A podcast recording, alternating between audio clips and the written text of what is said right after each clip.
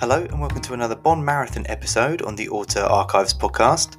On this episode, we discuss Pierce Brosnan's final performance as 007 in what is considered by many to be one of the worst Bond movies, Die Another Day. Listen now as Tom and I discuss ice hotels, invisible cars, a cameo from Madonna, and whether the film really is as bad as people think. As always, we each rate the film out of 10 and discuss where they rank among the others. If you haven't already, make sure to listen to the previous Bond episodes to get up to speed. Thanks for listening and enjoy.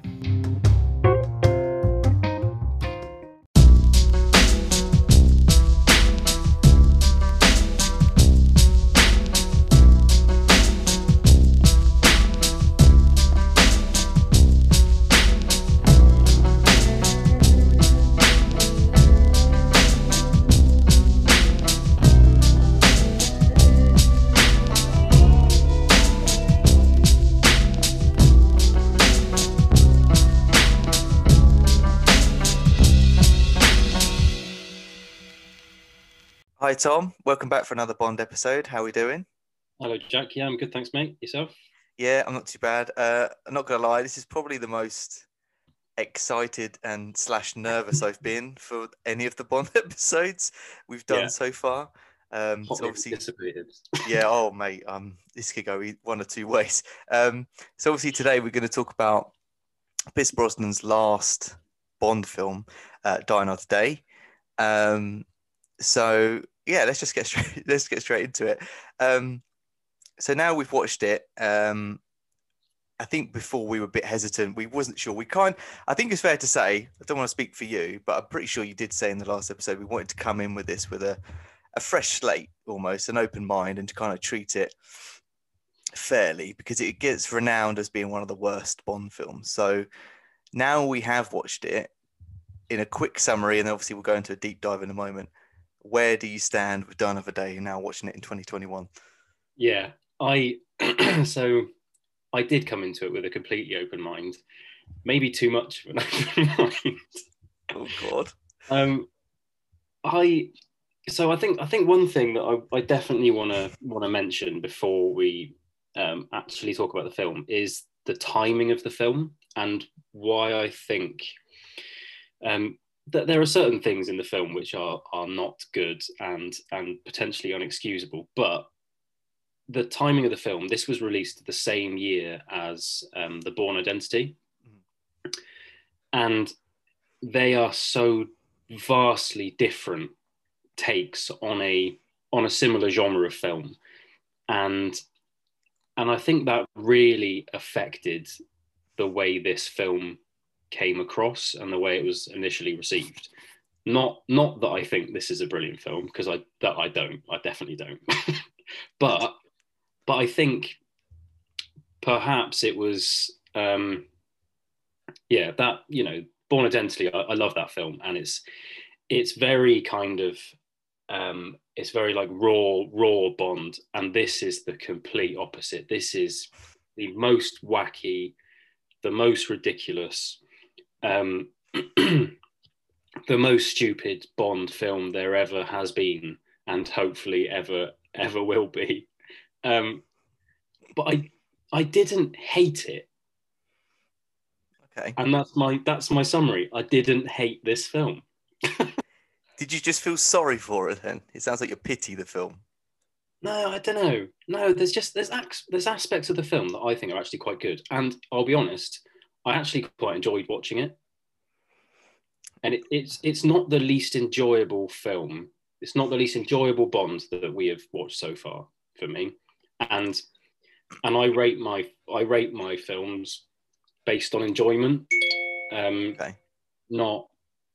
I'm I'm a I'm a movie fan. I like watching films. I'm not a movie buff. So Well, that's yeah, why I think like- we've got a good dynamic on this, really, isn't it? Yeah, exactly. Yeah. So, yeah, right. O- overall, kind of, yeah, I didn't hate this film, but it wasn't very good. Was what about you? What's your what's your overall feeling? So- so my stance is, like I said a, mo- a moment ago, I wanted to come into this and just be like, let's just go in and n- pretend I've this is the first time I've seen it, and just treat it fresh and just give it its due, basically. So we'll come on to the intro in a moment. In fact, we can kind of go and segue into it really. I think it starts really good. I actually think it's quite a good intro. There are some bits it's kind of very much, especially the Brosnan films, they're very similar.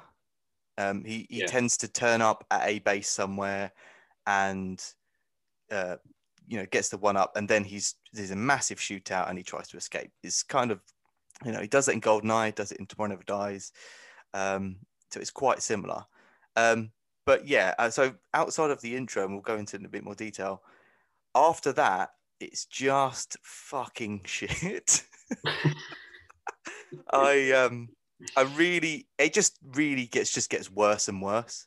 There are to go not completely bash it. There are some great moments in it, um, which we'll we'll cover throughout this episode. But yeah, I, I just um I think you're right. I think entertainment value, probably for the wrong reasons. There is a lot of it here.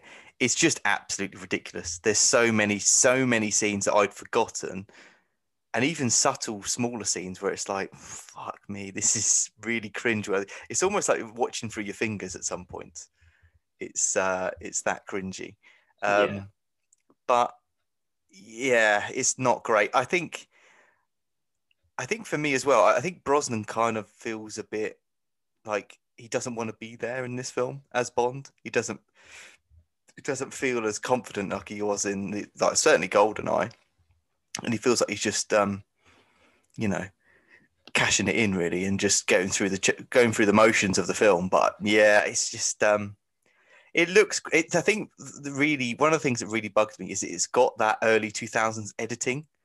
You know when yeah. it's like some bits are like sped up really quickly and then it slows down and it's like that really jarring slow mo thing where it's got it's got like really blurred slow mo. Um, it's quite yeah, it's quite it's quite annoying to watch quite a few of the yeah. scenes, isn't it? It's yeah. it's not it's not particularly pleasurable. Do You know, it it reminds me of it's like a crank film. yeah. Jason Statham should be playing Bond in this, and and then it, it would be more acceptable. yeah, I think if it wasn't a, if it wasn't Bond and it was some just over the top action film, I'd probably buy it a bit more. Yeah, but considering where it's, it's just where the franchise has gone to this to this point, and obviously what happens after this, it's just such a low point. It's like it's so far removed from the Ian Fleming books that it's forgotten its identity as Bond really by this point. Um, so yeah, it's just frustrating to see it go that way. So so let's go on to the intro then. So I kind of already said I, I thought the intro was quite good. I I think the the hovercraft is quite original, maybe certainly for the Bond franchise. I think their escape using it is is different. Um, I liked the I can't remember his name. I haven't written it down. The Korean uh, guy who's there's one scene where he's got like I don't know a hostage or a prisoner in a like uh, punching bag and he's doing yeah. all his like kung fu karate kicks on him as like torture. Well, that's quite a cool introduction to a to a villain. Um, yeah, yeah. So that's, that's, a cool scene. I've I've noted that down because he's yeah he's just like hammering this punch bag and then and then he's like stops and they unzip it and this bloke falls out and you're like wow that's brutal. yeah, exactly. I thought wow this is this is off to a good start. Uh, what your thoughts on the intro? Good, bad? Um, yeah, the the intro Bond doesn't surf, right? It's like oh, like he doesn't snow, like he doesn't snowboard, and they're, they're, surfing in, and it's just the the cinematography is just appalling. Um, it's not it's not the worst scene for that in the film because nope. there is one scene that I was just fuck me, what is this? But we'll we'll cover that later. um, yeah, he doesn't surf, but then it's a surfboard packed with gadgets and C4 and stuff. And you're like, wow, this is cool. He's in North Korea. And yeah, and then I think hovercraft is is original. I think Bond's had a fight on most moving vehicles, but hovercraft wasn't one of them till now. So yeah, now he has. Um, yeah, the the cinematography on that bit was yeah, where it's sped up and it's just yeah, it's just a bit annoying to watch. Um, but it is quite a good opening scene. And then he jumps and grabs on the bell and he says "saved by the bell," and that's one of the worst Bond Bond lines I've ever heard I, in my I life. put the same thing. I said it's too on the nose. It's too obvious. Like you can almost predict Yeah. he's going to say it. It's that obvious. Yeah, And he says the way he delivers it is so like he knows it's shit. it's like yeah. I've just I've just said that, and yeah, I'm I'm pretty confident I shouldn't have probably said that.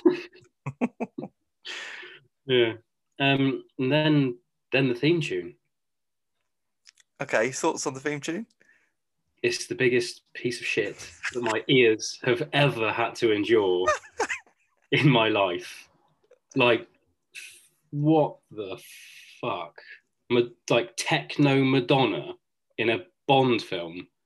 Just no, please. I don't I don't mind the theme tune. Oh, no. Sorry, I don't. I mean, yeah, I don't. I don't mind it. Maybe it's not a Bond theme in the sense of the techno stuff. I mean, don't get me wrong; it's nowhere near even the top twenty, I guess, Bond themes. But I don't mind it. It's not. It's not. A, it's not Octopussy bad. That's terrible. Um, that's porn theme music. But this is more cool. We're getting into the two thousands. Let's, let's bring a bit of techno in. This is a, Um, this is a crank crank seven theme tune. No. what, did, what did you so with alongside the theme then what did you think of the title sequence because for me and this is my hot take Yeah. it's the best title sequence certainly the brosnan films Brilliant. Yeah, it's cool because yeah, it's it's because we get story along with the title sequence and Yeah. a, a minor thing for me is just in, not bond films but films in general if i'm watching credits i want something to happen in the background. I want stuff to progress the story as well. Yeah. like bond films are slightly different because they have really cool you know really great looking intro set uh, credits rather than you know a black screen and white text. I just find it really dull and really unimaginative um, unimaginative i can't even say that word. Um, but with this one we actually get a bit of plot. We get the fact that he gets captured in north korea.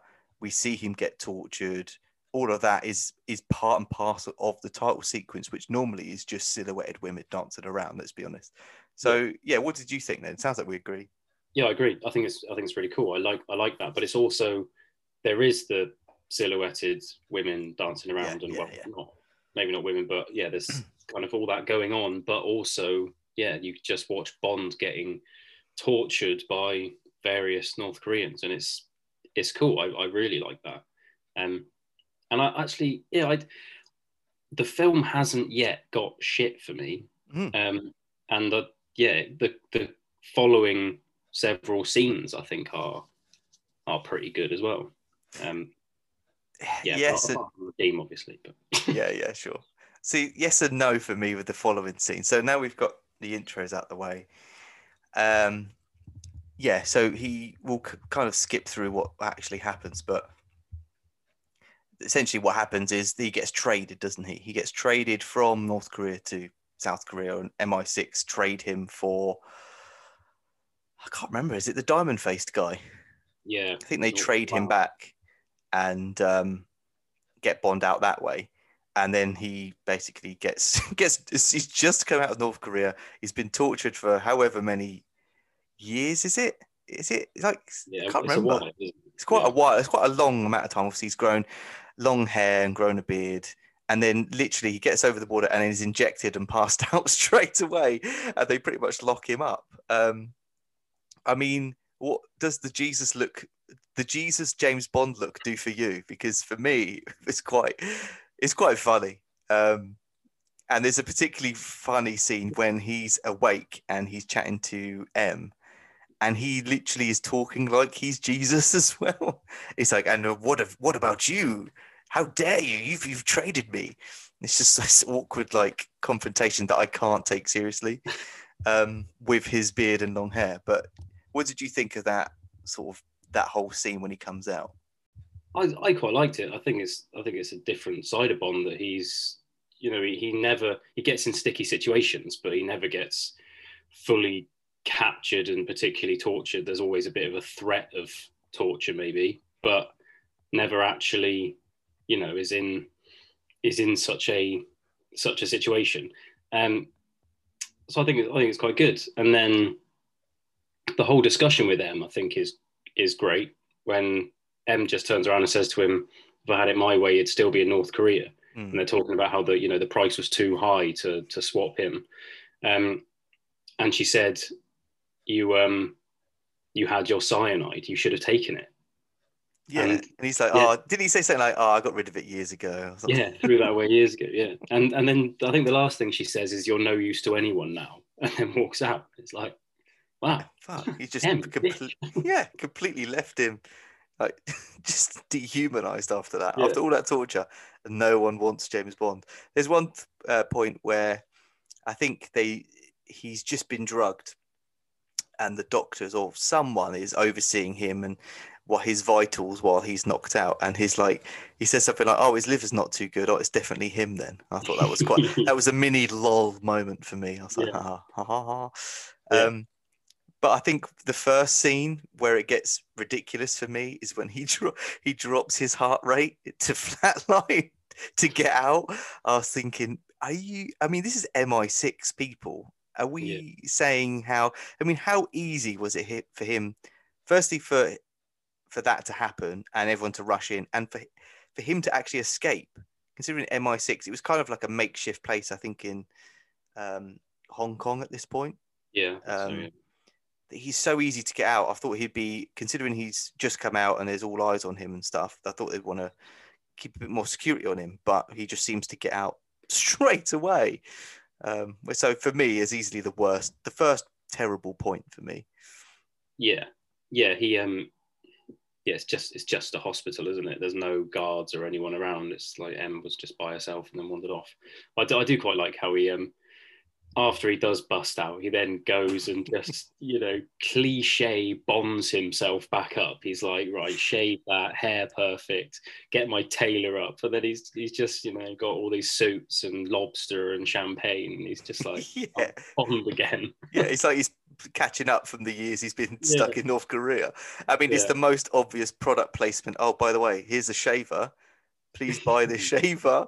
It's, Yeah. There was a moment just before it as well. Where he walks into that yacht club and he's just like swam there, isn't he? And he's got like basically got like hospital gown on. Well, not hospital gown, but hospital like bottoms on. And Yeah. walks in, and I, I made a note because I, I had to rewind and listen to it. There's people like muttering as he's walking through, and it's like, you know, it's a fancy place, like suit and tie. Of all the things that people say, one person goes, "Oh, he's not wearing a tie." I was like, "He's he's barely wearing any clothes. Like that. Why is that the first thing you're saying?" um, but yeah, it's quite a fun moment because he's kind of smugly walking in, going, "Hi, uh, I've got a reservation on the Bond," which is quite fun. Yeah. Um, so after all of that, he goes over to uh, Cuba. So I goes, well, let's just quickly think, discuss on what we think of Brosnan in this. So I still hate his accents. Yeah. There's one point I've made a point. He can't pronounce mojito or at least say it properly.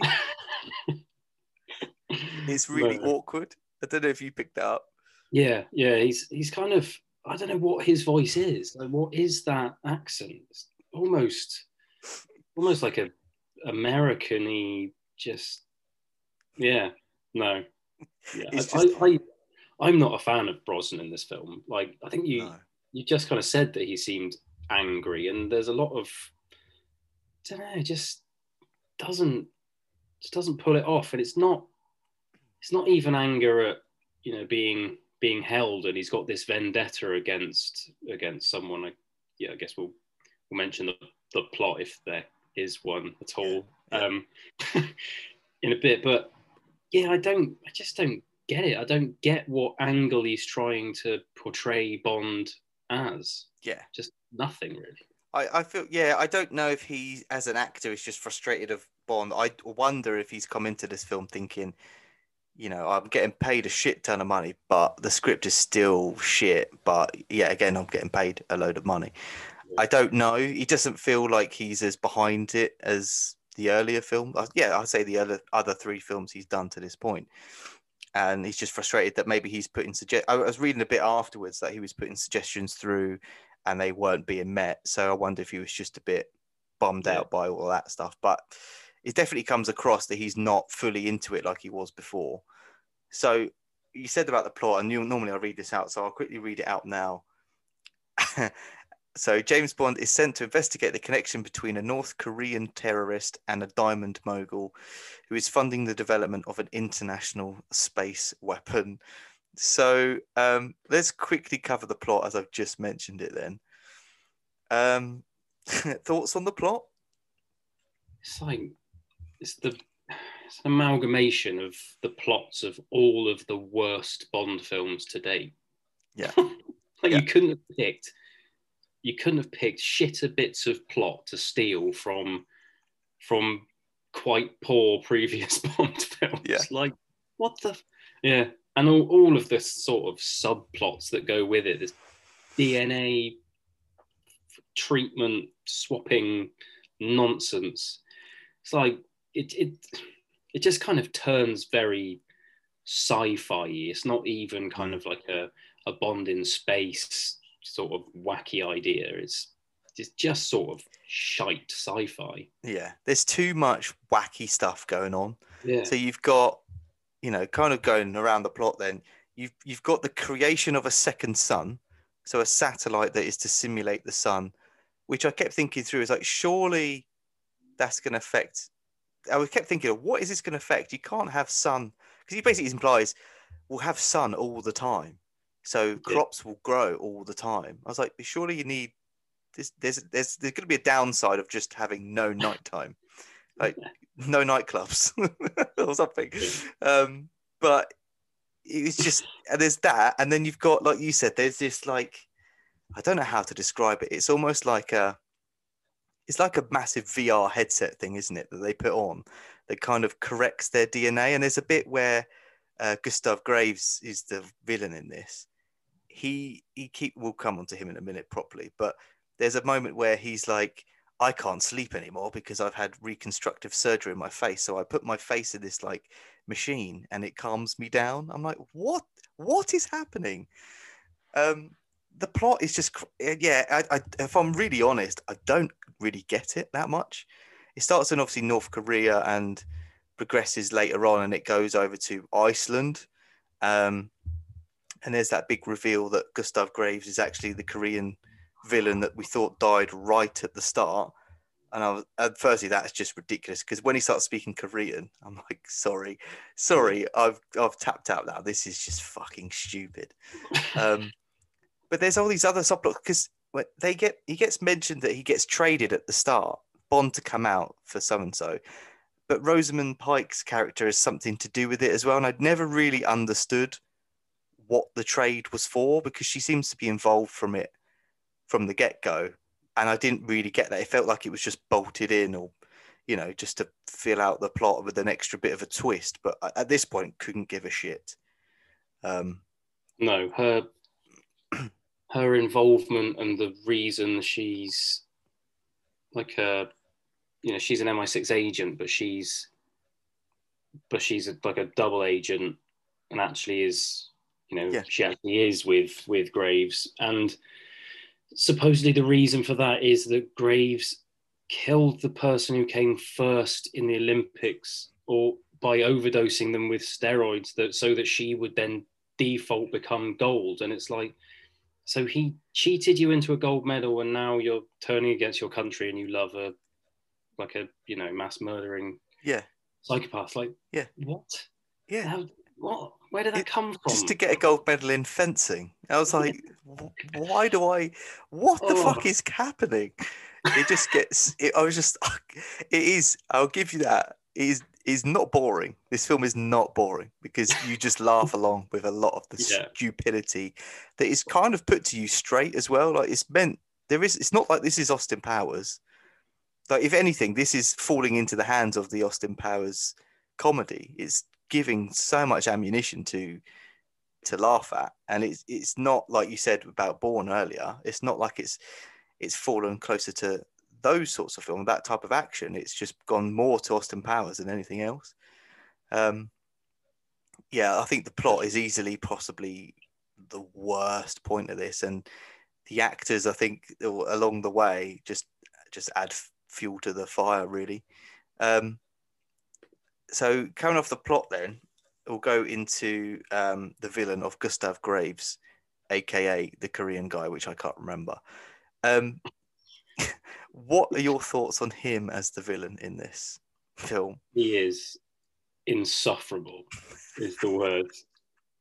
He is just the most punchable fuck you could just and not not even in like a great Bond villain way Oh. where you hate, you hate them and want to punch them. You you oh you just want to kick him in the bollocks. He's just so s- slimy, but that's not even supposed to be his character, and he's Mhm. just crap. He's not. He's nothing good about him. Awful. No, but th- what I firstly totally agree. Absolute cunt. Um, he's uh, he's not even like. I mean, the best Bond villains, for me personally, or villains in any film really, come across as quite. You can understand where they're coming from to a degree. Like you can, the best villains you can relate to in this in a kind of way. They're still bad, but they have you can understand that they have usually some context as to why they've got to that point or they're just like they're just really cool. They're cool, and he's not cool at all. Um, I think the the worst point for me is obviously when we there is the reveal that he's the Korean guy from the start that's died uh, in the intro. Like, no way would anyone. I, I guarantee no one would have guessed that because there's no sort of uh, uh, hints to it earlier in the film. Like, there's no mannerisms that he's picked up from the original guy. Um, and stuff like that. It's not until he speaks Korean we're like, sorry, why, why is, why is the link there? Like, it's not like, I don't know. It's like uh, when I think of, of if it reminds me, I don't know if you've seen Face Off with John Travolta and Nick Cage, where Yeah. they kind of, you know, this is basically the same thing, isn't it? They actually have pick up the mannerisms of the other actor, and you can kind of tell, you know, it's you know, it's still a mentally ridiculous film, but I'll give credit there. It's it comes across better. But bringing it back to this, it's like they're two different actors, and we're supposed to believe it's the same character. It just doesn't pay off, and yeah, he's just absolutely terrible. There's a few bits I made a note about where he's just yeah, but unlikable prick, smug, doesn't sleep.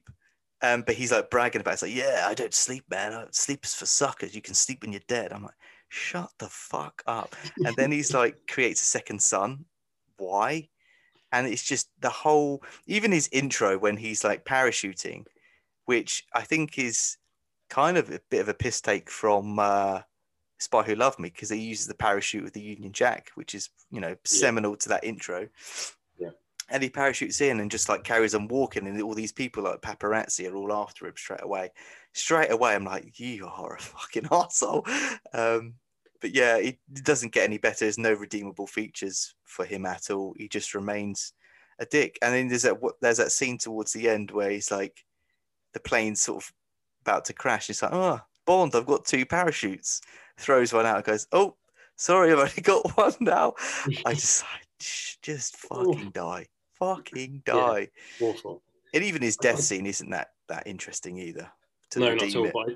I, I love how just kind of simple it is. How he he just yeah. Oh, we've only got one now. And Bond's like well, fucking just pulls the cord and then he's gone. He's out and just gets munched in the engine. You're like, ah, yeah, twat. yeah, exactly. Just fuck off. Um, okay, so going on to um, well, I guess I can quickly talk about the henchman in this, which is the diamond face guy. I don't, and again, probably has a name, but I haven't made a note. I could, you know, I was that less interested in this film. I couldn't Yeah. really bother with names. So, diamond face guy, Zhao. Zhao. I that's it, Zhao. Um, thoughts on him? Worth talking about? Not really. Um, he's he's better than Graves. yeah, that's probably about it. Um, yeah, that's about that's about it. He's he's not he's just not not particularly interesting. He's not particularly scary or menacing. Um, and yeah, yeah, nothing really. Not, Yeah. Nothing really interesting to say. There's think- there's a, there's another henchman called Mister Kill. Oh, don't, don't. God, let's actually do, do. His his death scene is I don't even know what's going on at the time. There's this laser flying around, isn't there, on like a robotic arm. It's like something that would be part of a you know car manufacturing or something that's got this laser on the end of it. Um, and yeah, it's just annoying, an annoying scene. But this Mister Kill guy just ends up getting a laser through the through the back of his head, and he's like just looks surprised with the laser firing through his mouth the wrong way. Um, and then yeah, and then Jinx then uses this laser to like whip it around and lop his arm off, which is mildly interesting.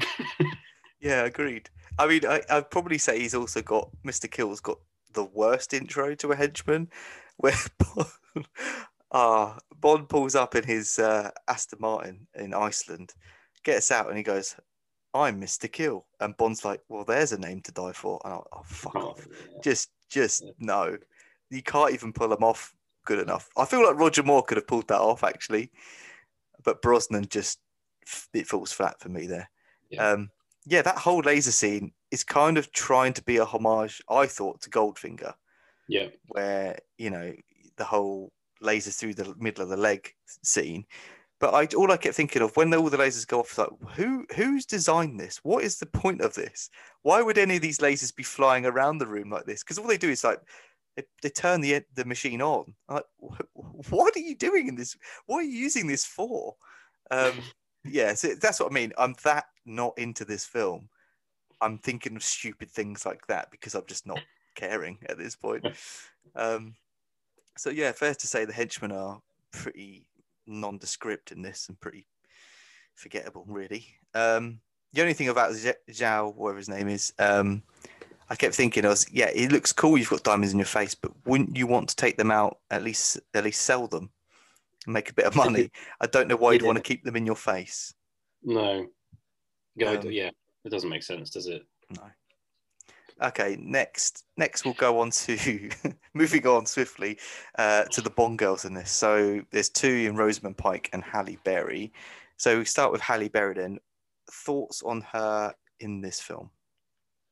Um, I don't like her entrance because yeah. it's it's just a, a, shit version of Honey Rider's iconic entrance, and it mm-hmm. she even does the head swish thing in the water. And it's like, you haven't got any fucking hair, dickhead. Um, you know, like why are you doing that? You look like you look like an idiot. It looks like you've got, you know, a bit of sand in your ear or something. Um, yeah, and she has so many irritating one-liners throughout the film, and they're just yep. all shit. Um, and she's not actually as annoying or bad as I remembered her being, which right. um, which yeah, she she kind of redeemed herself a little bit towards the end of the film, but I think that's just because all the other characters in the film are so crap. Yeah, but but she actually redeemed herself slightly. Um, and yeah, she did have a lot of a lot of annoying one-liners. I think her and Bond's kind of odd, angry, sickening flirtatious lust for each other is just terrible. It's, oh, it's so fucking, It's, it's disgusting. It's it's vomit inducing. I would say it's yeah. pretty horrible. Considering I don't know what their age difference is, but it is just yeah, it's really awkward. Like I made a point is that um, um, Bond says something like, "Oh, I'm just here for the birds." After he's been sp- looking at her through some binoculars on the beach, it's like you're such a creep. Um, yeah, he's really creepy in this as well, isn't he? Yeah, I just don't like Bond in this. Probably the yeah. least in in all of these films. I know his his one liners are always a bit tongue in cheek, but they are generally, especially if you think of Roger Moore, they are tongue in cheek, and he pulls yeah. it off. Here, you know, this is where it goes the other way, where it's just you just sound really creepy now. But that being said, you know, Halle Berry's character is just lapping it up, and within moments, they're having sweaty, rough sex in the hotel room. And uh, again, I think this is a 12, and I'm thinking, yeah, this is a bit borderline of I don't really want to see this right now. Um, and she she then pulls out a random knife from where who, you know, they're just they're in bed. She pulls out a random knife mid mid shag and starts chopping up a fruit. It's like, where did you where did you get the knife and the fruit from, and why now? Why you? Oh, I thought that because she has another thing that annoyed me in that whole beach coming out the sea thing is she has a belt on her bikini bottoms, whereas Honey Rider did, but needed it because she was searching for se- shells and stuff and bit protection. But Halle Berry is like in Cuba, just outside a hotel. Like, why do you need it? You're just swimming. Why have you got a knife? It was purely just like, oh, let's just let's just, you know, it's the twentieth film of Bond and the anniversary. Let's just throw as many stuff in, but you need to tie in well. You don't just do it for the sake of it. But yeah, she's just yeah. I, w- I would agree with you. I I never I didn't find her as irritating as I thought I was going to coming into this again. She's just not memorable and certainly not one of the better Bond girls and really forgettable actually. Yeah. Um, um, but I would say for me, Rosamund Pike is the better of the two by far. She's obviously, I would actually say, she's probably the most successful actor out of this whole film. Like currently, you know, she's done a lot better with films like Gone Girl and um, I say I Care a Lot. I think recently came out. She's done better than I would say Halle Berry after this point hasn't really done anything substantial since. And Brosnan maybe you know Mamma Mia and stuff like that. But I would say she Rosamund Pike's actually done really well. I don't know what your thoughts of her in this film were. Yeah, I think I think she's good. She, yeah, she is probably the best character in the film, um, and and the best, yeah, portrayal of a character in this film. Um, but that said, there's still not a lot to her character, is there? There's, No. there's still not, you know, yeah, it could have it could have been more. There's, and she, yeah, I, I don't know. It's just not. it's just not a great deal. She she plays that sort of. Um, she plays it very well that she you feel she is an MI6 agent and then Mm. and she then she swaps but I just feel the the storyline for her just was a disjustice for her ability to to play a really good Bond girl actually I think Yeah. I think if she'd been in a Daniel Craig movie it, she would have been an incredible part Yeah. of part of the film but it's a, it's a shame really that she was in this pile of shite yeah, no, I, I'd agree. I think she would be better off in a Daniel Craig film. I think she's probably the best actress in this, as well, actor actually in this whole film. She Yeah. wipes the floor with anyone that's else that's on screen, especially Gustav Graves, who's kind of, I don't know what the actor's name is, but he's really turns it on too much. Like he needs to rein it in a bit. It's too over the top villain, like pantomime villain, really. Um, whereas she pulls it off quite well. But I think, yeah, yeah, she's done the best with what she's been given. I think is probably the best way I could put it. Um, so yeah, all in all, I think it's generally disappointing on Bond girl front as well.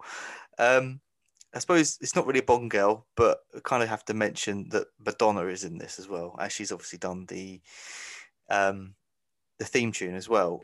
What did you think of her? We'll come on to the actual fight scene after that as well, which I think is a good segue in. But what do you think of her appearing on this? Did it annoy you? Is it cringy or is it actually fine? What did you think? I actually think it's fine. I think it's an unnecessary cameo to have Madonna in it. Mm. Um, I don't know, maybe, maybe not. Maybe if I liked the theme tune, then Mm. actually having a cameo of the of the person singing would have been pretty good. Um, it's a very minor part. She doesn't really do anything overly wrong. So actually, I think that's another one of those things that I looked on this film with disgust before, but actually rewatching it, there's nothing particularly wrong with her cameo. It's just a bit unnecessary. Yeah, I, yeah, it didn't bother me. I think probably because I already knew it was coming. Maybe first time round is you would have been like, oh, okay, Madonna's in it. She's done the theme tune. Haha, that's fun. Um, is they do have kind of a, a tongue in cheek. I thought was quite funny, sort of um, innuendos of each other. Bond's dressed up in his whole fencing gear, and Madonna says, "I see you can handle your weapon." And Bond says, "I've been known to keep my tip up." I'm like. yeah, I thought at this point I thought that wasn't too bad. I was I think probably I'd lost all care for the for the film, but I thought that was quite fun. um, it reminds me, I just looking at my notes again. I missed a point on Rosamund Pike that there was another bit I actually did laugh at, genuinely laughed at was um, it's around the scene where Bond's like running a fucking fucking about with the invisible car. We'll definitely come to that. Um, and to hide from the guards, Rosamund Pike and uh, uh, what's her name, Miranda Frost, and James Bond's character pretend to kiss, and the guards are like, "Oh, okay, they're just kissing. It mustn't have been them. Let's keep looking for this guy who's trying to intrude." I don't think they know it's Bond, and they're still kissing, and and uh, Miranda Frost goes, "Are we still being watched?" And Bond's like, "Nah, they left ages ago." that was quite funny. Yeah. And he's just tried it again. It's like, "Fuck off!" But it's what I found jarring as well. Just while thinking of it now, is there's a scene with Rosamund Pike speaking to M, and she's like, "Oh, I would never touch Bond in a million years." Cut to Iceland, where she's straight into bed with him, like no questions asked, like complete change of character, and it just didn't make any sense. Right. Um, but anyway, yeah, enough of that then. So, um, let's talk. Let's talk. I think I'm hoping that you think as well. Uh, one of the smaller but kind of cool scenes in the film is the Q scene, or the Q branch scene. Yeah. Um, I'll go straight to you then. What your thoughts in on that whole scene? So we've got obviously Desmond Llewellyn's passed as Q, and it's now gone over to John Cleese to pick up the character of Q, or in this, I think he's called R or something. Um, Yeah. What did you think of that whole scene? I I actually liked it. Mm. I I so so they're in they're in the R branch, whatever it's called now, with Yeah. um with John Cleese. Um and there's loads of old gadgets and stuff from from old films and Bond's sort of all playing with these old things. He's like, Oh, I remember this jetpack and he like sets it off and it's it's just it's just quite cool to see all this old stuff. And then um I'm not sure there's like a massive amount of new gadgetry in there, is there? But it's it shows this. Um, you you see a scene of Bond, um, just kind of shooting a load of people. You're like, what the hell's going on? Going on here? Oh, I right, think yeah. um, does someone he's, he's with get shot or killed or something? Um, but anyway, he's kind of running around, running around the office, the MI6 office, isn't he? And he's just shooting loads of people. Um, and then M's M's hostage, and he kind of shoots the the guy's hand, and then shoots the guy in the face. And you're like, what the hell's going on? What's this Mm. turn of the film just taken? Um, and then yeah, he pulls off this virtual reality headset, and it was kind of like a training training mission, which I actually thought was really well done, and Mm. and I actually really liked it because it it wasn't massively wacky stupid maybe at the time it was but actually it's just the one thing that's actually become real now Yeah. so it's so it's actually aged quite well but it it looked really cool and i i enjoyed that bit Yeah, I think that bit's great. And so I think that the bit I, I actually kind of forgot about the whole VR thing in this film. And I thought if they'd have kept with that as a serious, like this is actually happening in the story, they could have got interesting because there's a bit. I think he's like you said, he's. I can't remember how it, in, it initially sort of kicks off. I don't know if we're coming into the middle of the action, but we see Moneypenny is dead at her desk, and that's it, when you think, "Fuck! yeah. Oh Yeah. shit! Something's going down." And then obviously, it, uh, yeah, he makes a decision of shooting M in the shoulder, so she, you know, she's wounded, but she gets out the whole hostage scenario, and then he kills the the guy keeping a hostage terrorist. And then you know John Cleese walks in to frame, and you think, oh, now it's a VR, and you get what's going on. Now, yeah, I, I agree. I think that scene is really cool. Um, I, I I loved it. I thought it was great, and I think John Cleese as R or the new, let's just call him the new Q.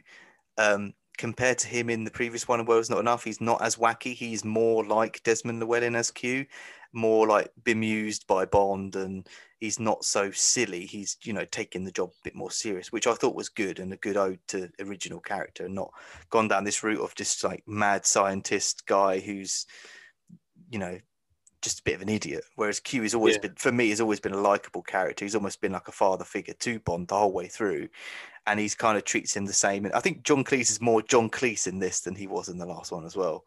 Um, you know, he's got the qu- sort of quick one-liners as well, retorts to what Bond is messing around with. But yeah, I think I guess the main great bit is seeing all the gadgets again. I did. I'm not going to lie to you. I did pause it a few times to see. Oh, that's that from that. Considering we've just come off watching all of them, they're Yeah. relatively fresh in my head.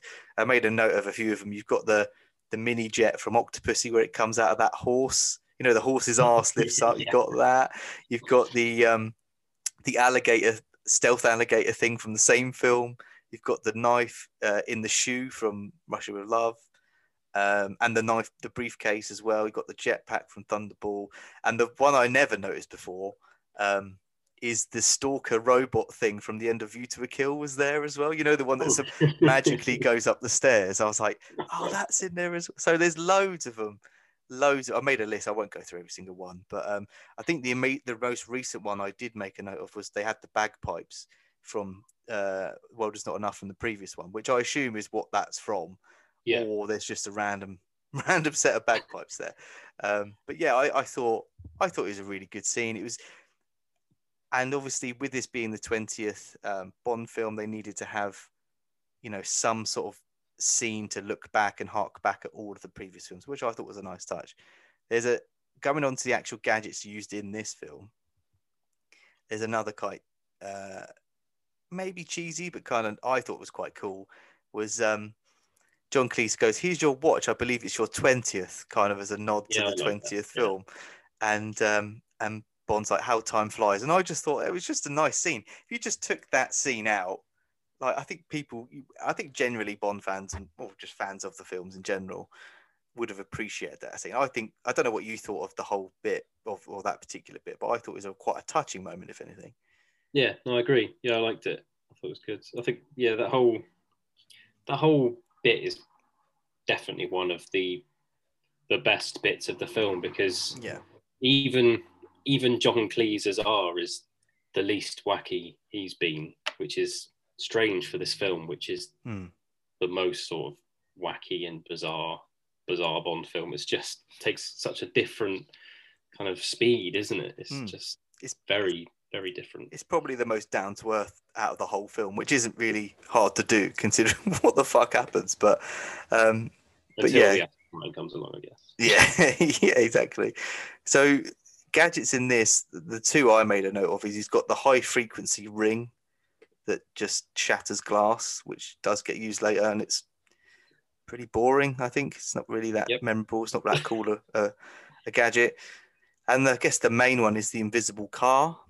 So I just I'm interested to see what you think of the invisible car because it gets a it gets a bad rap as a gadget, but I just want to see what you you think of it. I Bond's back in an Aston Martin. That's cool. Yes. It's a it's a it's a properly teched up, tooled up Aston Martin with, you know, self self kind of um, aiming shotguns on the front and loads of rockets and that's it's so it's so great. And then why the fuck is it invisible? It's just no, why? There's no and the the worst thing about the car being invisible is that it's never a useful thing. No. It's it's never once useful. It doesn't fucking need to be invisible. Nope. He never hides from anyone in it. As soon as it moves, someone notices it. It's like, oh, it's invisible, but actually, it's not even very good at being invisible. It's just a fucking stupid, uh, yeah, annoying. oh, I could tell. I mean, I was thinking, I was like, but I was trying to get coming to this, going, maybe is Invisible Car that bad? Uh, how is it used? And I'm just thinking, well, there's a scene where he's like moving the car, and I'm thinking, yeah, it's invisible, but you can still see the, the tread marks because we're in Iceland and there's fucking snow on the floor. yeah. So you can still hear it. And it will have a fucking engine still. It's not silent. It's not a high, it's not a hybrid car. It's not an electric car. It's not gonna be silent. You're still gonna hear it. Yeah. And the It's like only a- It's like a V12 Aston Martin or something. It'd be it would be so loud. exactly, exactly. I don't know why, other than look how far CGI has come. Is the only Yeah. thing I could think of. But then make something else invisible. I can't think what that Bond could have done instead. But a whole fucking loud car isn't isn't the answer. Um, the only thing I can imagine they thought is they tried. They obviously, well, he uses it in the final, like car chase fight thing in the hotel, where he turns invisible and like reverses. But I still don't really get it because even the other car that's drive, the other guy that's driving the other car, he can still see there's no car there, but he drives through anyway. And I didn't. It's Like they make a point that he's re- unnecessary, like yeah. Bond's reversed out of shot and he's turned invisible, but you would still see it. It's in front of you. So even if it's invisible, you would stop the car. You wouldn't just plow into nothing. Ah, it's fucking yeah, pointless. yeah that that yeah that it doesn't it doesn't make sense it doesn't that whole that whole bit it's like if, if you went invisible you just you're he's less likely to then crash through the wall than if you would just you know he just knew you'd moved because he oh it just doesn't make sense he would just put his brakes on Yeah, it doesn't it just exactly. doesn't add up No, you just put your brakes and go. Oh, he's no longer in front of me. Let me stop so I don't die. yeah, But no, Oh. carry on. Yeah, you crack on, mate. yeah. Um, so yeah, I guess going on to well, that's all the all I want to talk about on the gadgets really.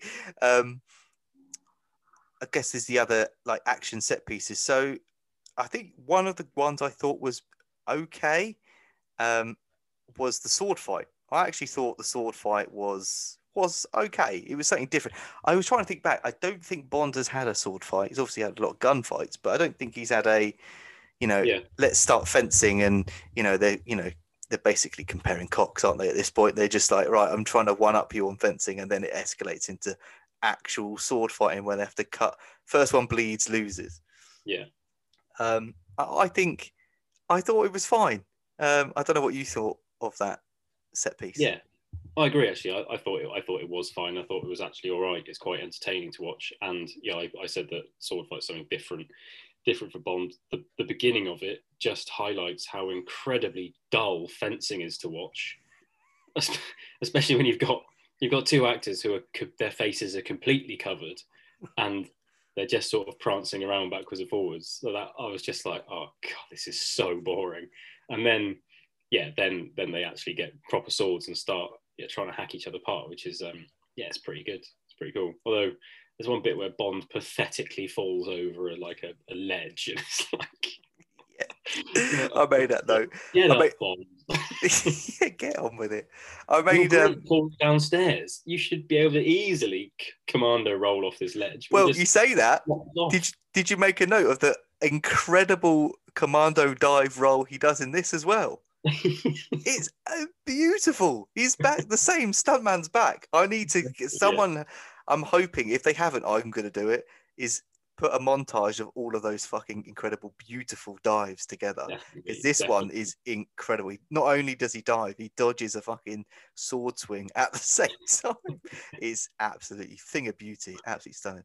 Um, I can't get over them. I think they're great. I'm going to put them Yeah. all together. Yeah, I um, agree. Yeah, I thought it was. I thought it was fine. Um, and it ends quite well, where basically Gustav Graves loses, and he's like, "Huh, here you go. Here's some money." And it's like he does the classic villain thing, where it's like, "Oh, you beat me. Now you're my best friend. Do you want to come to Iceland with me?" And it's like, "Okay." Uh, I never really got that in the Bond films. It's like can't beat them, join them, sort of thing. But he just brings him along to almost intentionally sabotage his plan. But Yeah. that's one of the least ridiculous things in the film, anyway.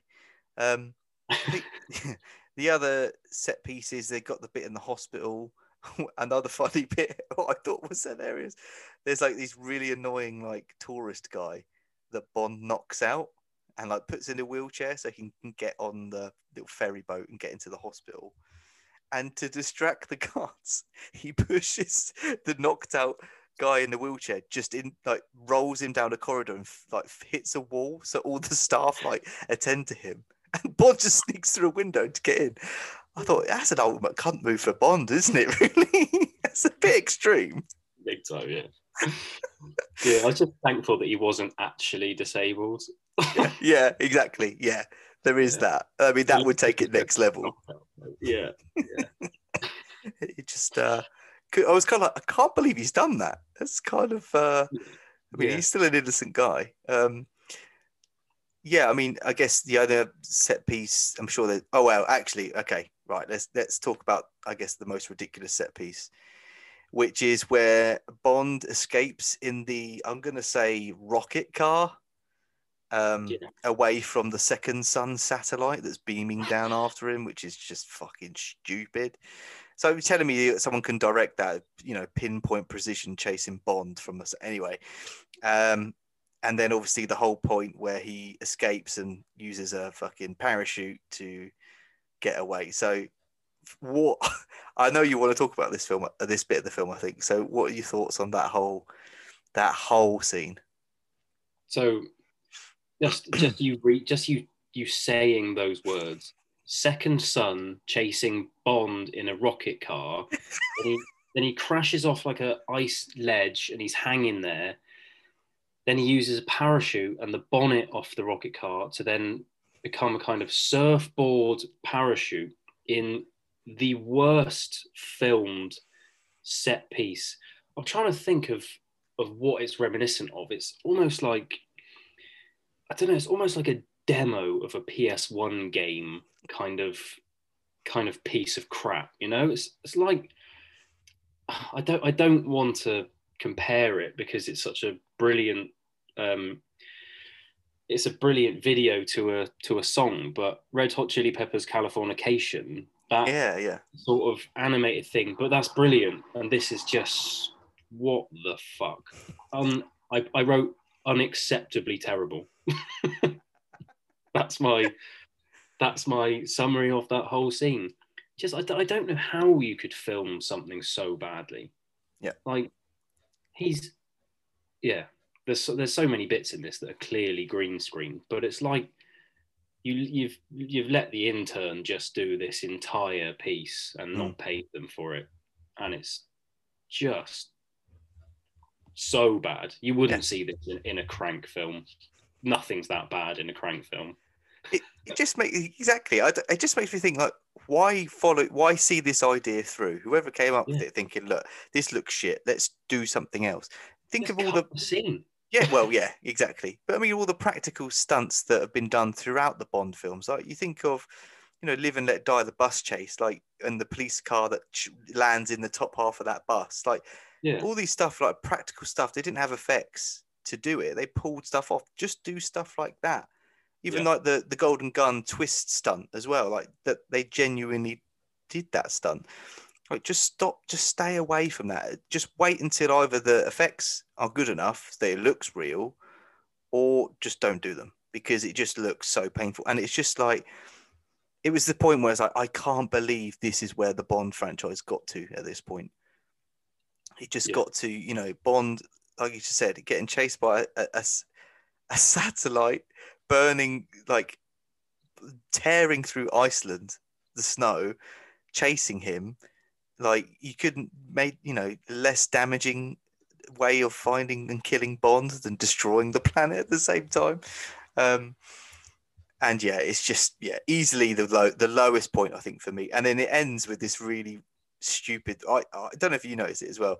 It obviously parachutes off a like ice ramp onto the mainland, but how they filmed it is like he's it looks like he's just parachuting over mainland and nowhere near the the sea because it looks like he he fly, he's just like gliding and there's no background of uh, all the sea he's just come from he's just like they've edited it so badly it looks like he's just Yeah. gliding over mainland and they've just cut the fact that he was just come from this massive wave basically it's, yeah it's just it's annoying me talking about it to be honest yeah, yeah, definitely.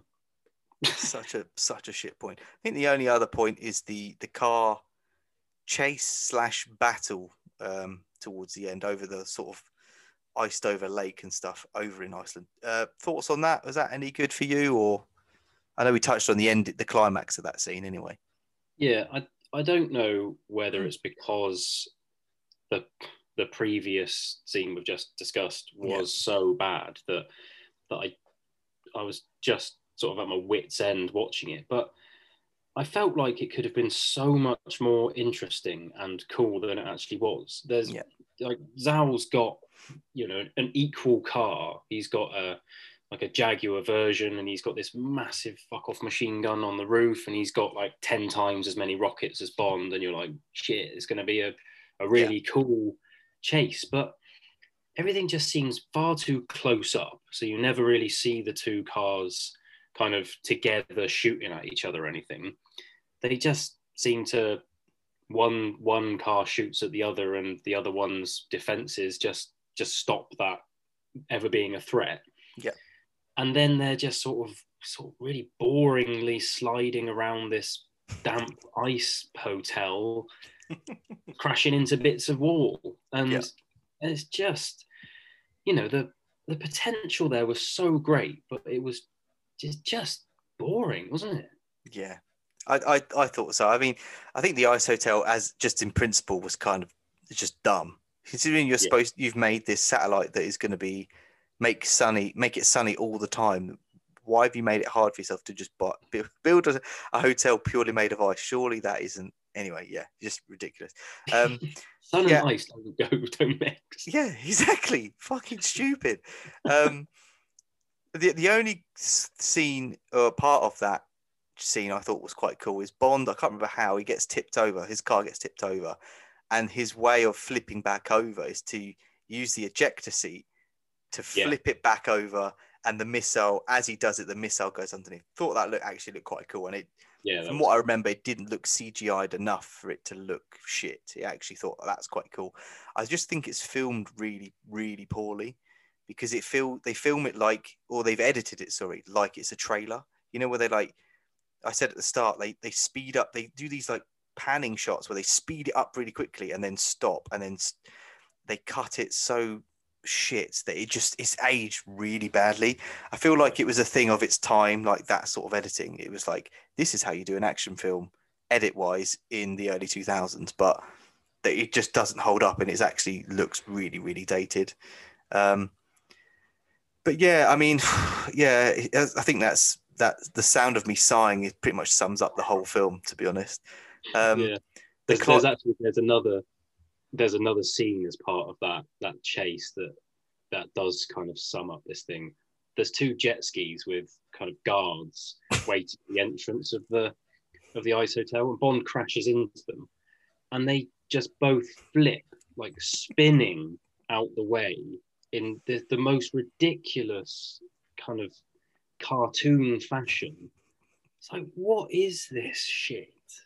That that bit really annoyed me because it's just fucking hell. It's not even kind of stupid imaginary science fiction stuff. That's just shit.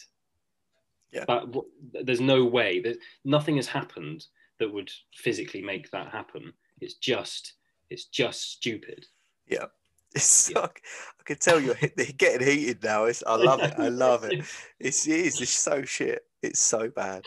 Um I, I guess i'm going to say the climax but at this point I, I just wanted it to finish. Didn't feel like a climax. I guess the the closing of the film is the whole bit on the big plane where they're trying to escape and bond and jinx managed to get on and sabotage that. Um i think possibly the worst scene in this film is in this scene. It's when, and it's like laugh out loud terrible I, I think at least. It's the scene where the korean like general so the dad of the guy who we think died at the start by bond and has now had a face transplant and looks like a, you know the white british guy gustav graves he, he, he finally meet, he finally meets up with his son and he explains that no it's me dad and his son's like is it really you? They have this he like touches his face. I'm like you what? Would you not be pissed off? Your son's not spoke to you and he's changed his whole face. He's pretended he's been dead for fucking years. And you want to have this touching moment right now? And he, i think his dad even says like who are you? You, you monster. What have you done? And that was the point where it's like we're trying to have a touching moment with a villain who is an absolute prick. And like no one cares at this point why have you put this in it's not like there's a villain that we've somehow understood in some way and can relate to and it's, it's, it's forcing an emotional scene where there's no emotional context whatsoever and that's Yeah. where i thought this is just the icing on the cake of this being the worst bond villain i'm going to say it the worst bond villain of the franchise by a fucking mile Yeah. um but yeah, Yeah. that aside then that whole climax on the uh on the plane any thoughts on that or you just fucking give up by this point You mean you mean the Bond versus Iron Man scene? yeah I forgot about that. Yeah, he's all dolled up like Iron Man for no Yeah. reason, for no real reason. Yeah, no, he's just got this glove that's got electricity in it. Oh, there's there's one there's one um, comment that I've written, which is before that, before they jump on the plane. Um, so all throughout this film, they've got ridiculous gadgets. Every everything is just you know all sorts of all sorts of crazy shit. So they're they're rushing to get through a fence, and Bond's got a pair of manual clippers to cut each little bit of metal That probably takes him 15 minutes to cut a little hole in the fence to then climb through and get on the plane. And I just thought, what? You've got so much shit in this, and there's Bond just clip, clip, clip. It just made me howl with laughter. How This is the Yeah. guy who had lasers Yeah. coming out of his watch in previous Exactly. films. You could just bring exactly, that back. yeah. Um, but no, the yeah, the Bond versus Iron Man scene is is shit. It's boring, um, and yeah, I just pff, no, and the whole oh parachute for both of us. Whoops, not anymore. Just fuck off. And then he says a line: "You can't kill my dreams, but my dreams can kill you." What the fuck does that mean? I don't even know what your dream is, you fucking prick. His dream was just to have a second son. But again, how is that going to kill me exactly? Just shut Yeah. up. Like, no villain at this point I've wanted to just shut up. Just shut up. Fucking arsehole. he is so shit. Uh, Um, yeah. yeah. All in all, terrible climax. And then Yeah. I haven't made a note of it. I'm just trying to remember how it. I, I feel like this just kind of ends. Like they they escape on a helicopter, don't they? And they they fall out the back of the plane. Halle Berry and uh, Pierce Brosnan fall out. They and then they you know get away. Blah blah blah. Whoop whoop de doo. Um, and then they land at some like random house in the middle of nowhere, and they you know kiss while they've got all these diamonds, and then it just kind of ends. And it just felt like. I mean, the film was bad up to this point anyway, but there was no sort of cool sign off. It was just ended, and Yeah. it just just solidified how shit the film was. Really, it didn't have any closure. Really, it just finished, and yeah, just really, really added added already to the disappointment of this film. Anyway, Yeah, no, I agree. I agree. Yeah, this it's just a it's a bit of a it's just a bit of a weird sort of weird nothing ending, but they're Yeah. they're both being really sickeningly flirty again, and it's just it's just awkward to, to watch. There's there's two there's two scenes before before that actually, which are definitely definitely worth mentioning for me. The the Jinx versus Frost fight on Mm, the plane. So they're the, the two Bond girls are fighting. And I actually think that's a really good fight. Mm. Um, it's way better than the, the Bond Graves fight. Um, and it's, it's actually quite funny as well. Um, Frost, she says, I can read your every move because they're like fencing or something, they're fighting. And um, Jinx has got quite a lot of sass, hasn't she? She's quite a Mm. sassy, sassy girl. And so Rosamund Pike's character says, I can read your every move. And then straight away, Jinx says, read this, bitch. And just st- okay, okay. it's shit, fucking shit. but- But I liked it. But I thought, you know, because everything else was just so shit in the film. I was like, ah, oh, that was actually quite funny. And then she stabs her through a book. It's like the Sun Tzu's Art of War. That's it. Stabs her through this book into her into her heart, basically, and she's on the floor. And then she just turns to to Bond, she's just giggling away, even though yeah, this doesn't really add up either. Anyway, she's she's just not bothered at all about the fact she's just killed someone. yeah. But she just she just looks over to Bond and says, "I think I broke her heart." Fuck. So shit. Yeah. So shit. I mean, yeah, I think it reminds me of another one liner that Halle Berry has. Is she's getting interrogated earlier on in the film, and Zhao, whatever his name is, Zhao, I can't. Is it Zhao? Zhao, yeah, I Zhao. so. Um, says to her, "Who do you work for?" And he, she just says, "Your mama." I was like, "Oh Yeah. fuck! Oh, here we go. Here we go. You fucking terrible script is awful. Who done this? Who greenlit is this? Yeah. You your mama, right? Okay. Um, but yeah, I, I think the fight is is fine um, at this point. Uh, it's much more. it's I mean, like you said, it's much more interesting than the actual Bond Graves fight that we're kind of looking forward to, just because of you know this is what Bond film is. Bond has the big climax, but definitely yeah. the other fight was was better. I agree. Um, the other the other scene is Moneypenny using the the VR headset to to finally shag Bond. You're like, what the hell's going on? Oh, Bond, Bond and Moneypenny, you're finally getting it on. It's kind of like, wow, that's such a such a big moment. But no, she's she's using the VR headset, and it's I just didn't like I just didn't like it. it makes no sense. I no, know this is this is nerd alert time, but it makes no sense. It's not a dream. She's yeah. got a VR headset, so someone's created a program where Bond flirts with you. not like the training mission that he's, you know, they've created a program where Bond puts on a VR headset and you do a training mission.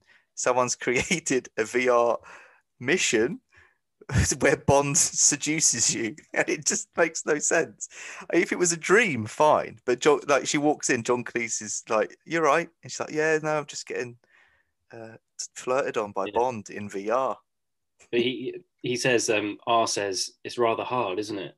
And terrible. Maybe maybe it is a is, is a program to kind of train up the the female double O agents to resist Bond's charm. Maybe that's the point of it. Yeah. Or maybe R, R just likes a bit of Bond and he's actually like, it is hard because I'm I made it and I'm that's a that's a side of me no one knew about. yeah, but he's he's very calm and just sharing that out with Moneypenny yeah. as well. yeah, exactly. yeah. Back on, you'll like this one. oh god. Um, and then, then it all finishes with the fucking worst theme of all time, techno. Yeah. Fuck knows what shite, and that's yeah. and that's the end of Brosnan. yeah, it's such a shame because you know, considering how he came in with Goldeneye, you know, I know this is, that was high up for you in your uh, rankings. So then, you know, bookend it with Die Another Day, which is you know terrible. Um, it's a shame he didn't get a, another film to kind of have a bit of a swan song and maybe do things more his way. I don't know what the full behind the scenes of what, you know, how much control he had on putting forth ideas for his version of Bond or whatever.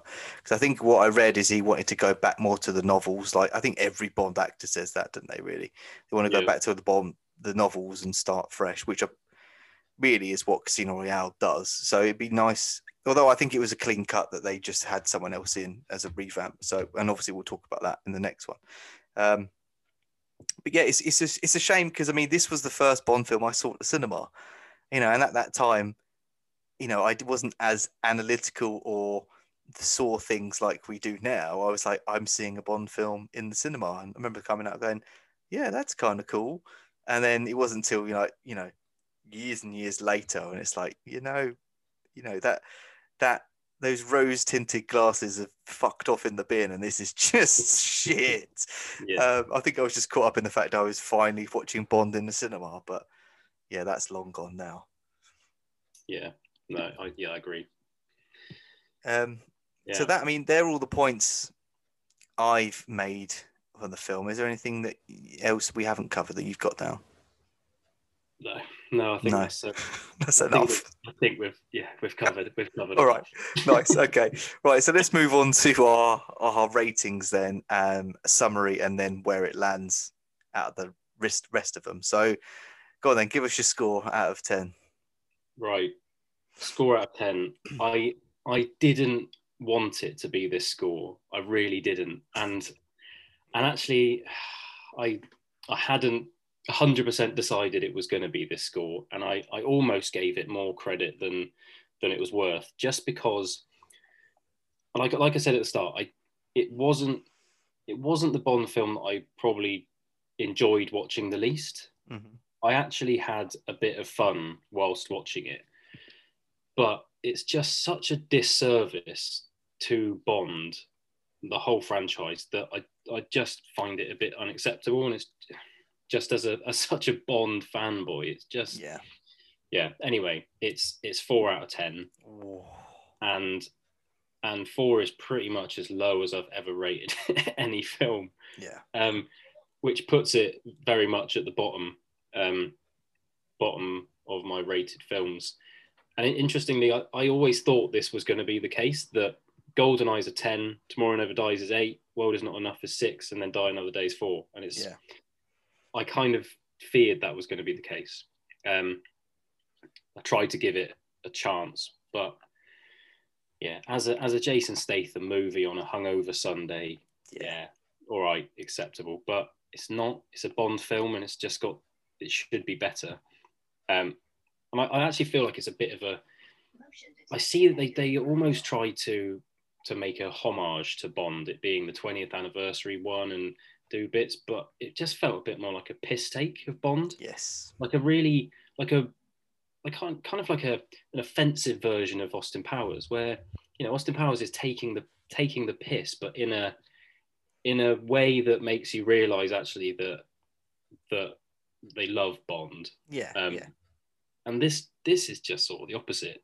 I think the characters are either lackluster or just shit and annoying. The plot is awful. The big big space based weapon has been done loads, and it's never a good theme. No. Um, it's it's way too cheesy, sort of sci-fi cheese, wacky. I don't like Bond in this at all. He's properly sleazy, but not even in a kind of like Connery sleaze way. It's just I don't know, don't like it. Um, Car Chase was a massive letdown, and a lot of the cinematography just isn't good. It's obvious green screen. It's annoying.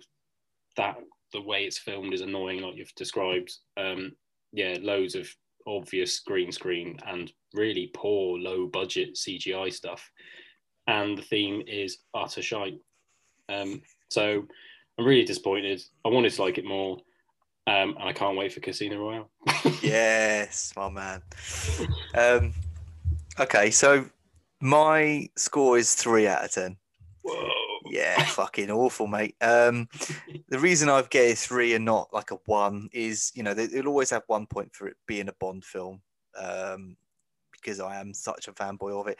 There are some good bit, bits in it. I mean, like we said at the start, the, I think the intro is, is good. I think it's probably the best part of the film. I don't think it's terrible. Nothing has really happened to this point for it to be in, annoying. It's only the first sort of 10, 10 minutes or so. Um, I don't mind the theme tune. I think the title sequence, like I said, is the best one out of certainly the Brosnan ones, maybe even the Bond ones in general, only because it's propelling the story at the same time. That's the only thing. And I thought that was quite, that hadn't been done to this point. Um, it's still showing off all the CGI stuff. I think there's a lot of scorpions and stuff in the title sequence, which is quite cool. But you're also having Bonds like in the background getting tortured and, you know, it's it's progressing time at the same time in the story as we're learning who who filmed the thing. Um, so I thought that was quite nice. Um, other positive things, thought, thought, thought uh, sword fight was good. Thought it was okay. Um, I think the Q scene is the kind of the best bit, really. Kind of just a nice nod and nostalgia to all the films, especially as we've just watched them. Like I said, to see all of that again, and uh, you know, uh, a fourth wall breaking nod to the to the uh, viewer of you know this is the 20th one and that Mm. sort of stuff Yeah. I kind of wish that had been done a bit more but maybe less self um, aware of it but yeah i thought it was a nice touch um, that's pretty much where the good points end um, like i said the worst bond villain he's just absolutely atrocious halle berry is uh, well annoying really i think rosamund pike is the best actor in this whole film and she's not really on screen that much. Doesn't get to show her skills that much. Um, like you said, Bond is really unlikable, really sleazy. Um, not behind him in the film at all. The plot is easily the worst thing for me. It's just makes no sense and utterly, utterly ridiculous. You mentioned about. I think I just had this thing that space and Bond just don't go. They just any time that it involves either going to space or things involving stuff in space it just it doesn't work with me i don't know why i just feel that they're two worlds that shouldn't collide really um the climax is terrible um generally the fight scenes are terrible i mean you know we got what another thing that's really annoyed me is we didn't have the aston martin for the last three films it was all bmw right we get an aston martin and it's fucking invisible So we finally get it back, and why? Why?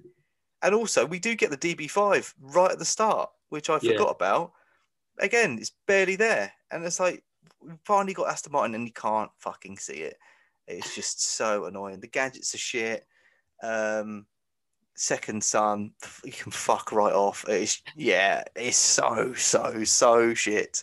And I, again, I really did want to like it because by the intro, I thought, is it really as bad as I remember it? And it, I thought the it's same, wo- yeah. it's it's just worse. I mean, oh, like the only thing I guess that the reason another reason I gave it three is it is not boring, like we said. It is fun in the sense that you can laugh at the film, not with it. Um, I would actually recommend people go and watch it again because it is quite fun and see how bad it is. And we're not just. I genuinely I didn't want to come into this and just bash it for the sake of it because people say Die Another Day is the worst, but no, it, it really is that bad. There's Yeah. no there's no redeeming qualities about it whatsoever. So yeah, three out of ten, and as you said, bottom of the list, and next to the other Bond film in space, Moonraker. So There go. Yeah. I just don't like Bond in space, I guess. Um, What's your, what's your what's the what's the rating of Moonraker? What did you give Moonraker? I gave a, a four. Okay. It's only one less, one less than that. Um, but I, yeah, a Die Another Day is is is is entertaining for the wrong reasons, but it's it is Yeah. still ultimately bad. And there's a very very obvious reason as to why the whole franchise was rebooted because of this. So in a way, you kind of got to commend Die Another Day for happening for the Bond films that are subsequently to come up. So yeah, it's it's it's terrible. Yeah. I think I think back to the the Bourne Identity um, comment as well. Though it was Mm. it that I think has a lot to do with the direction that maybe subsequent Bond films went in as well. They looked at they looked at that and the success of that and and yeah, thank yeah, thankfully that film happened. Yeah, totally, totally kicked Bond's ass and then rebooted the whole franchise because of it. So yeah, Yeah, if, if you watch those those two films back to back, um, you know, Die Another Day and and Bourne Identity back to back, considering they came out the same year, which which one of those do you you know? I've I've seen Bourne Identity so many times, Mm. and I would I would happily go and watch it right now. Yeah. I look forward to not seeing Die Another Day for a very very long time. yeah, I think. Do you know what? I I think this will be it. I don't think I'll. If I ever do a Bond marathon again in 10, 20 years, I think I'll skip this one. I don't think Yeah. I'll bother again. Can't get through it again. No, it is the Phantom Menace of Bond. Definitely.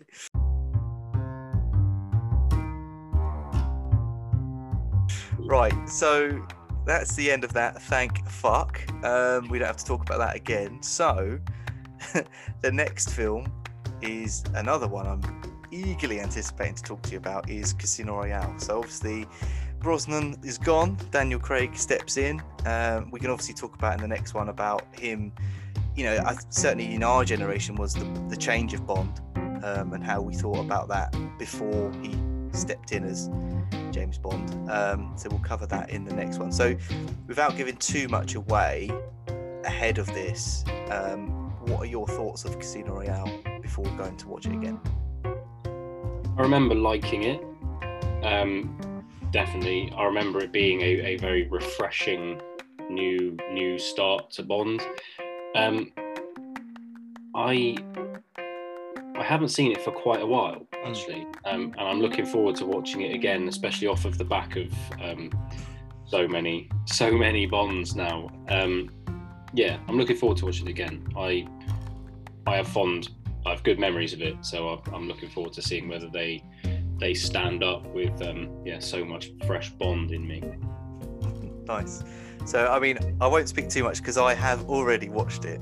I wanted to wash away the bitter taste of Die Another Day as soon as possible. So, I'll, I'll save my thoughts obviously for the episode. So, uh, I'll we'll look forward to uh, discussing that at length. So, yeah, thanks again for uh, bitching about Die Another Day uh, today. Um, and then we'll get you back on next time for Casino Royale. Yeah, cool, great. All right. Speak to you See you soon. later. Cheers.